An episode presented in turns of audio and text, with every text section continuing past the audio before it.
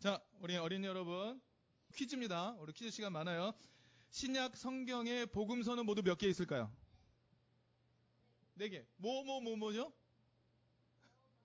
마태, 복음, 마가복음, 누가복음, 요한복음 맞습니다. 네 개 있어요. 자, 그렇다면 복음서는 예수님의 이야기를 담은 내용이거든요. 예수님이 태어나시고 예수님 돌아가실 때까지의 이야기를 담은 게 복음서인데 그러면 이 네 개 마태, 마가, 누가, 요한복음 중에서 예수님의 탄생 이야기를 담은 복음서는 몇 개일까요?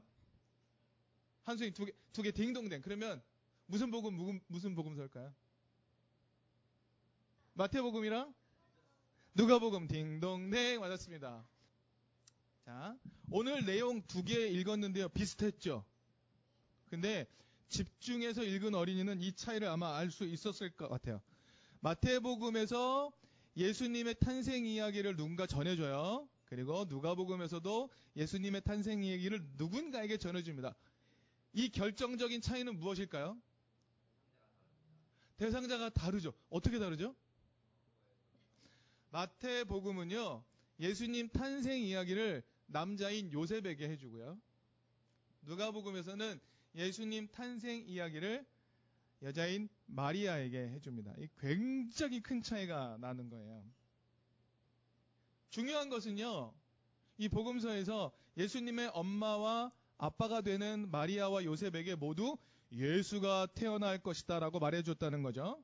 아까 말했듯이 마태복음에서는 천사가 요셉에게 나타났어요. 그래서 이렇게 말했습니다. 마리아가 아이를 임신했고 아들을 낳을 텐데 이름을 예수라고 하여라 라고 말했습니다. 여기서 예수라는 이름은요, 당시에 아주 흔했던 이름이에요. 제가 어, 시대별로 우리나라에서 어느 시대에 어떤 이름이 가장 유행했는지 한번 쭉 한번 살펴본 적이 있습니다. 40년대 때까지 한국인 남자 중에서 제일 많이 썼던 이름이 뭐였냐면요. 영수였어, 영수. 2000년 전에 그 예수님 살던 동네에서 가장 흔한 남자 이름이 뭐였는지 아세요? 예수였어요, 예수. 그런데요, 이 이름은 굉장히 중요한 의미를 담고 있어요. 예수라는 이름의 의미를 아는 분. 예수라는 이름도 의미가 있어요. 무슨 의미일까? 구원이라는 의미를 담고 있는 겁니다. 그러니까 당시에 많은 사람들이 구원을 바랐던 거죠. 그래서 예수란 이름을 가졌습니다. 그런데 그것으로 끝나지 않았습니다. 천사는 이름만 알려준 게 아니라 한 가지 더 말하지요. 이렇게 말합니다. 마태복음에서는 그가 자기 백성을 구원할 것이다 라고 이야기를 해 줍니다. 예수님 당시는 로마라는 거대한 나라가 이스라엘을 점령하고 다스리고 있던 때이기 때문에 이 말을 듣는다는 것은 굉장히 놀라는 거예요. 아이가 태어날 텐데 이름을 예수라고 하라. 그가 자기 백성을 구원할 것이다. 라고 이야기까지 하는 겁니다. 자, 이 장면은 누가복음의 장면입니다. 누가복음을 보면 천사 가브리엘은 마리아에게 나타나요. 이렇게 말합니다. 마리아야, 너는 하나님의 은혜를 입었다. 내가 잉태하여 아들을 낳을 텐데 이름을 예수라고 하여라. 똑같이 말해요. 그렇죠? 근데 덧붙여서 이렇게 말합니다. 그는 크게 되어서 가장 높으신 분의 아들이라고 불릴 것이다. 하나님께서 그를 통해 다윗의 왕좌를 다시 열어주실 것이다. 영원히 야곱의 집을 다스릴 것이다. 라고까지 이야기해요. 예수가 태어날 것이다라는 이야기까지는 별로 어, 보통의 이야기예요. 그런데 그 뒤의 이야기가 훨씬 더 중요합니다. 그리고 천사가 마리아에게 해준 이야기는 천사가 요셉에게 해준 이야기보다 더 중요한 의미를 담고 있습니다. 아까 말씀드렸듯이 당시에는요, 로마라는 나라가 이스라엘을 다스리고 있었기 때문에 예수를 통해서 다윗의 왕조가 다시 회복될 것이고 야곱의 집이 영원히 될 것이고 그 나라가 끝나지 않을 것이라고 말하는 것은 굉장히 위험한 얘기였어요. 여러분, 우리가 일제 시대 겪었던 거 기억나시죠? 어린이 여러분 기억나세요? 일제 시대 때 아이의 이름을 해방이라고 짓는 거예요. 그리고 이렇게 말하는 거예요. 이 사람이 일제시대로부터 대한민국을 완전히 해방시킬 사람이라고 누군가 이야기해 준다면 그 이야기를 듣는 사람한테는 굉장히 두려운 이야기가 되는 거죠. 이 아이가 태어날 텐데 아이가 태어나도 로마의 반란을 일으킬 만한 아이로 자랄 것이다라고 하는 이야기를 듣는 순간 아마 마리아는 깜짝 놀랐을 것이에요. 그런데 마태복음에는 안 나오는 얘기가 누가복음엔 나와요. 마리아는요, 그 이야기를 듣고 나서 기분이 어땠을까요? 굉장히 두려웠을 겁니다. 굉장히 무서웠을 거예요. 그런데 누가복음 내용을 보면 이렇게 나옵니다. 마리아가 천사 이야기를 듣고 이렇게 말해요. 천사님의 말씀이 나에게서 이루어지기를 바랍니다. 그 말씀대로 이루어지기를 바랍니다. 라고 이야기를 해요. 아이를 낳았는데 이름을 예수라고 했고요. 그 예수가 당시 로마로부터 자기 백성들을 독립시킬 사람이라고 이야기를 듣는 순간 엄청나게 무서웠을 거예요. 하지만 위험한 상황에 처할 수도 있겠지만 마리아는 용기를 내어서 천사가 말한 것 그대로 자기에게 이루어질 거라고 받아들였어요. 굉장히 용기 있는 행동이었어요. 그런데 요셉은 조금 걱정했던 것 같아요. 마리아가 결혼 전에 아이를 가지는 것도 걱정이었고, 혹시 천사의 예언 때문에 로마로부터 박해를 받지 않을까 하는 두려움도 있었던 것 같아요. 그런데 아마 두 사람은 함께 기도하며 이 어려움을 이겨냈을 거예요. 아무리 어려움이 있어도 예수를 낳고 아무리 로마의 박해가 있더라도 예수를 통해서 하나님 나라가 이루어지게 해달라고 용기를 내서 기도했을 거예요. 두 사람은 자신들이 당할 수 있는 부끄러움, 자신들이 당할 수도 있는 두려움, 그 모든 것을 이겨내고 하나님 뜻이 이루어지기를 기대하면서 예수를 낳게 되는 거죠. 굉장히 용기 있는 행동인 겁니다. 단순히 천사로부터 이야기를 듣고 아 예수를 낳아야겠다라고 생각한 게 아니었다는 거죠. 그것을 받아들이는 것은 굉장히 용감한 용기 있는 행동이었다는 거예요. 여러분 2000년 전에 예수님이 이 땅에 오시는 것은 결국 쉬운 일이 아니었을 겁니다. 그리고 그 예수님의 가치를 오늘날 우리의 삶 속에서 우리의 마음 속에서 자리 잡도록 하는 것도 쉬운 일이 아니에요. 예수님 당시에 로마라는 그런 무지막지한 힘을 가진 나라가 두려웠다면 오늘날에는 뭐가 두렵냐면 예수님을 닮아서 그 예수님의 가치를 내가 받아들여서 정직하게 살아가고 착하게 살아가는 것을 사람들이 조롱하는 것이 두려울 수도 있어요.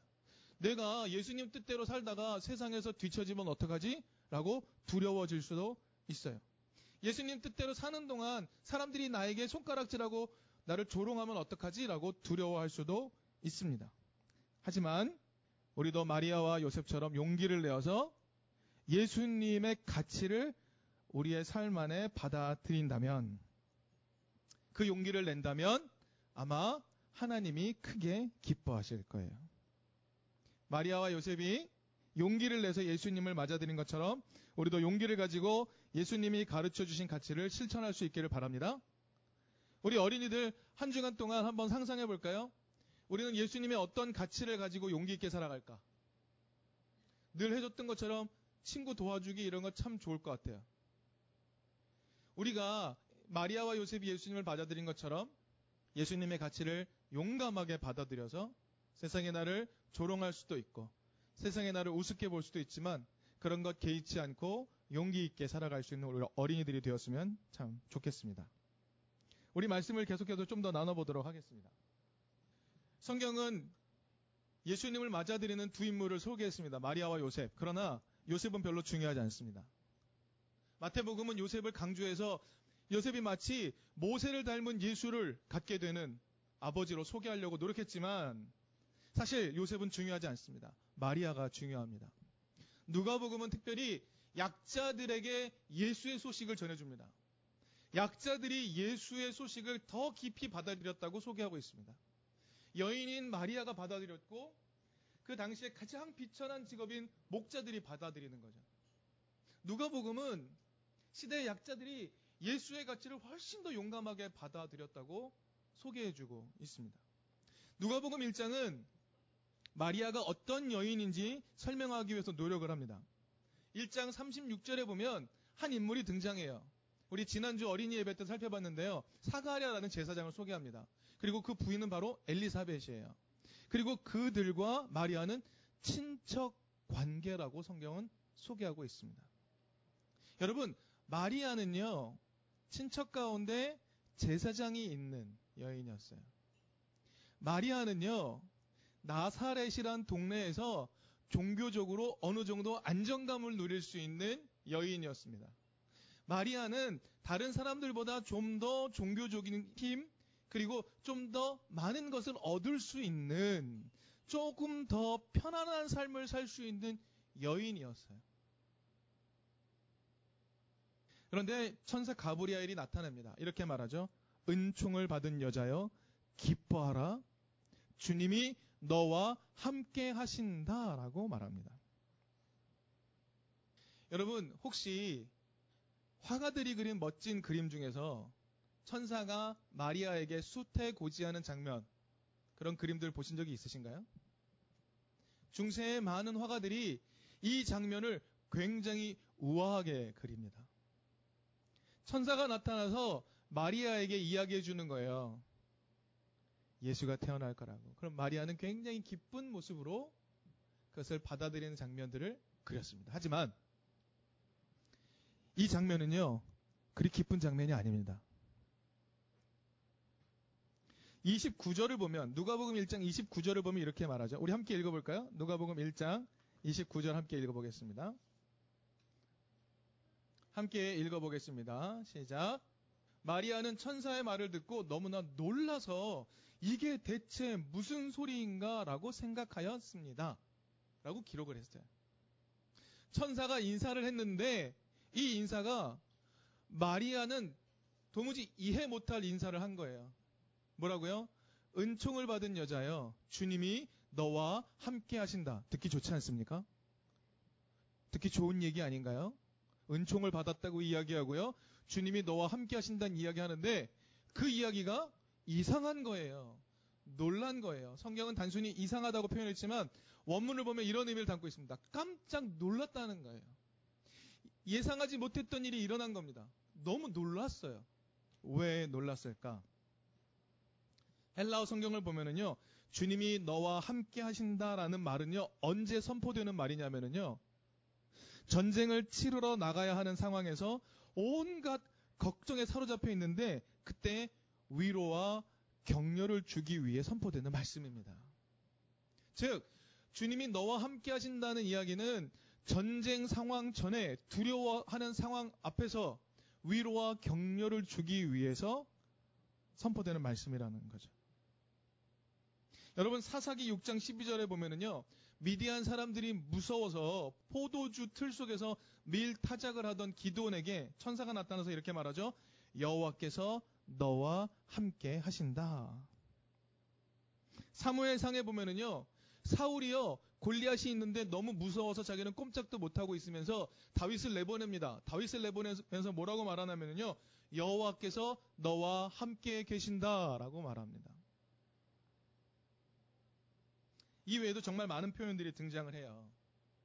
그리고 오늘 우리가 마태복음에서 인용됐던 말씀, 이사야서에 나오는 말씀, 아하스 왕에게 이사야가 위로를 주기 위해 선포하는 말씀, 주님이 너와 함께 하신다. 임마누엘. 이 임마누엘이라는 말은 두려운 말이라는 거죠.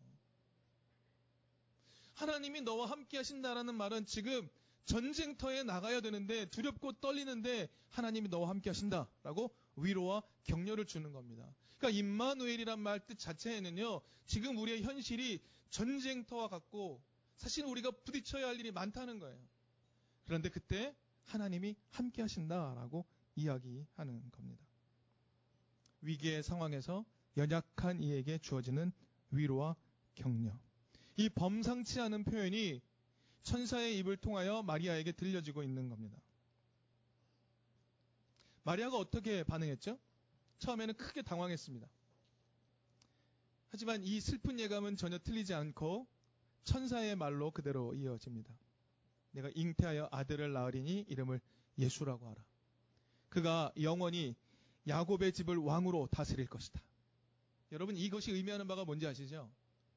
로마 제국의 압제로부터 벗어나서 하나님 뜻대로 살아가는 나라를 펼칠 왕이다. 라고 이야기하는 겁니다. 여러분, 두려운 얘기 아닙니까? 예수, 즉, 구원자가 온다는 것은 모두가 기대했던 바이고 굉장히 중요한 일 맞습니다.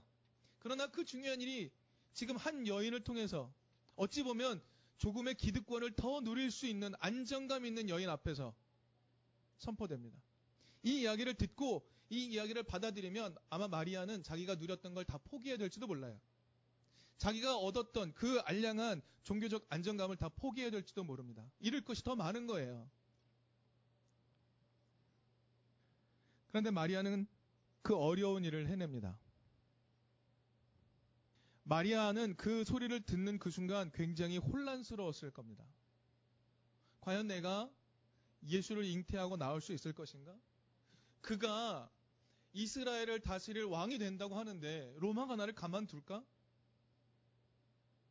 자기가 그동안 누려왔던 이 종교적 안정감을 잃어버릴 텐데 내가 살아갈 수 있을까? 라는 그 두려움이 그 안에 분명히 존재했을 겁니다. 그런데 오늘 보면 바뀌지만 38절을 보면 마리아가 이렇게 말합니다. 주의 여종이 오니 말씀대로 내게 이루어지이다. 여러분, 마리아가 이 고백을 하는 것이 결코 쉽지 않았다는 걸 우리는 기억해야 됩니다. 마리아는 잃어버릴 것이 굉장히 많았어요. 이 말씀을 받아들이면 포기해야 될 것이 굉장히 많았습니다. 그런데 마리아는 그것을 받아들이기로 결정하죠. 용기입니다. 여러분, 우리는 마리아가 이렇게 예수 탄생을 받아들이는 장면을 쉽게 넘어가서는 안 됩니다. 우아한 장면으로 생각해서는 안 되는 거죠. 거기에 들어있는 수많은 갈등을 극복하고 마리아가 용기 있게 응답했다는 사실을 우리는 어, 기억할 필요가 있습니다. 그리고 누가복음 1장 46절 이하에는 우리가 잘 아는 노래가 등장하죠. 마리아의 찬가. 여러분 대림절을 맞아서 마리아 찬가 꼭 읽어보시기를 바랍니다. 마리아가 어떤 노래를 하고 있는가. 여러분 마리아가 동정녀로서 신이신 예수를 낳았다. 라는 것을 과학적으로 추론할 수 없습니다. 그것은 과학적으로 이해하는 사실이 아닙니다. 초기 기독교는요, 예수의 신성을 확보하기 위해서 마리아가 동정녀로서 예수를 낳았다라고 말했어요. 심지어는 어떻게까지 말했냐면, 마리아조차 무흠한 상태에서 잉태했다라고 믿어야만 했습니다. 그러나 여러분, 오늘 누가복음 본문이 우리에게 알려주는 것은요, 그것이 중요한 사실이 아니라는 거예요. 여러분, 우리는 마리아를 기억할 때 동정녀로서 신이신 예수를 낳은 사람이다. 라고 생각하는 게 아니라 예수를 통해 앞으로 드러나게 될 하나님 나라의 가치, 그것을 받아들이게 되면 엄청나게 힘들고 어려운 일이 있을 터인데 그럼에도 불구하고 하나님 나라 가치를 이 땅에 이루기 위해서 예수를 내 삶으로 받아들입니다라고 응답한 최초의 사람이라고 기억할 필요가 있습니다. 마리아가 동정녀인 상태로 예수를 낳았다가 중요한 사실이 아니라 마리아가 그 결단해야 되고 포기해야 되고 용기를 내야 되는 그 상황 속에서 용감하게 예수를 자신의 삶으로 받아들였다는 것. 최초의 사람이라는 것. 그것을 기억할 필요가 있는 겁니다. 여러분, 오늘 우리의 삶에 찾아오시는 예수를 맞아들인다는 것은 어떤 의미일까요? 거짓된 세상의 요구에 단호하게 맞서는 것을 말합니다. 세상이 나에게 이야기하는 것을 단호하게 거절하는 것을 의미합니다. 주님 말씀대로 살겠습니다. 예수가 보여주시는 가치대로 살겠습니다. 예수님이 우리에게 가르쳐 주신 삶을 수용하며 살겠습니다. 그것을 말하는 것이죠. 여러분, 이것은요, 오늘날에도 변함없이 용기를 필요로 합니다. 용기. 그러므로 교회는요, 조금도 변할 틈이 보이지 않는 세상에 대해서 용기를 내어서 도전함으로써 하나님 나라가 밀고 들어올 수 있도록 균열을 내는 것. 그것이 교회가 하는 일입니다. 근데 지금 이 시대의 교회 공동체는 어떠한가? 세상에 많은 사람들이 광화문과 각 지역의 광장에서 모여서 세상을 바꾸려고 정의를 외치고 평화를 외치고 생명을 외치고 있어요. 하지만 오히려 교회가 그것을 비난하고 외면하고 있습니다. 여러분, 오늘날 거짓말쟁이들이 난무하는 이 교회는요, 마리아와 요셉이 가졌던 예수를 삶으로 받아들이는 그 용기를 상실한 지 이미 오래되었습니다. 예수의 탄생은 바로 이렇게 세상을 전복하고자 하는 하나님의 뜻을 자신의 삶 속으로 받아들인 용기를 통해서 이루어진 겁니다. 여러분, 이 땅으로 찾아오시는 예수를 맞아들이는 우리의 태도는 뭐냐면요. 용기예요, 용기.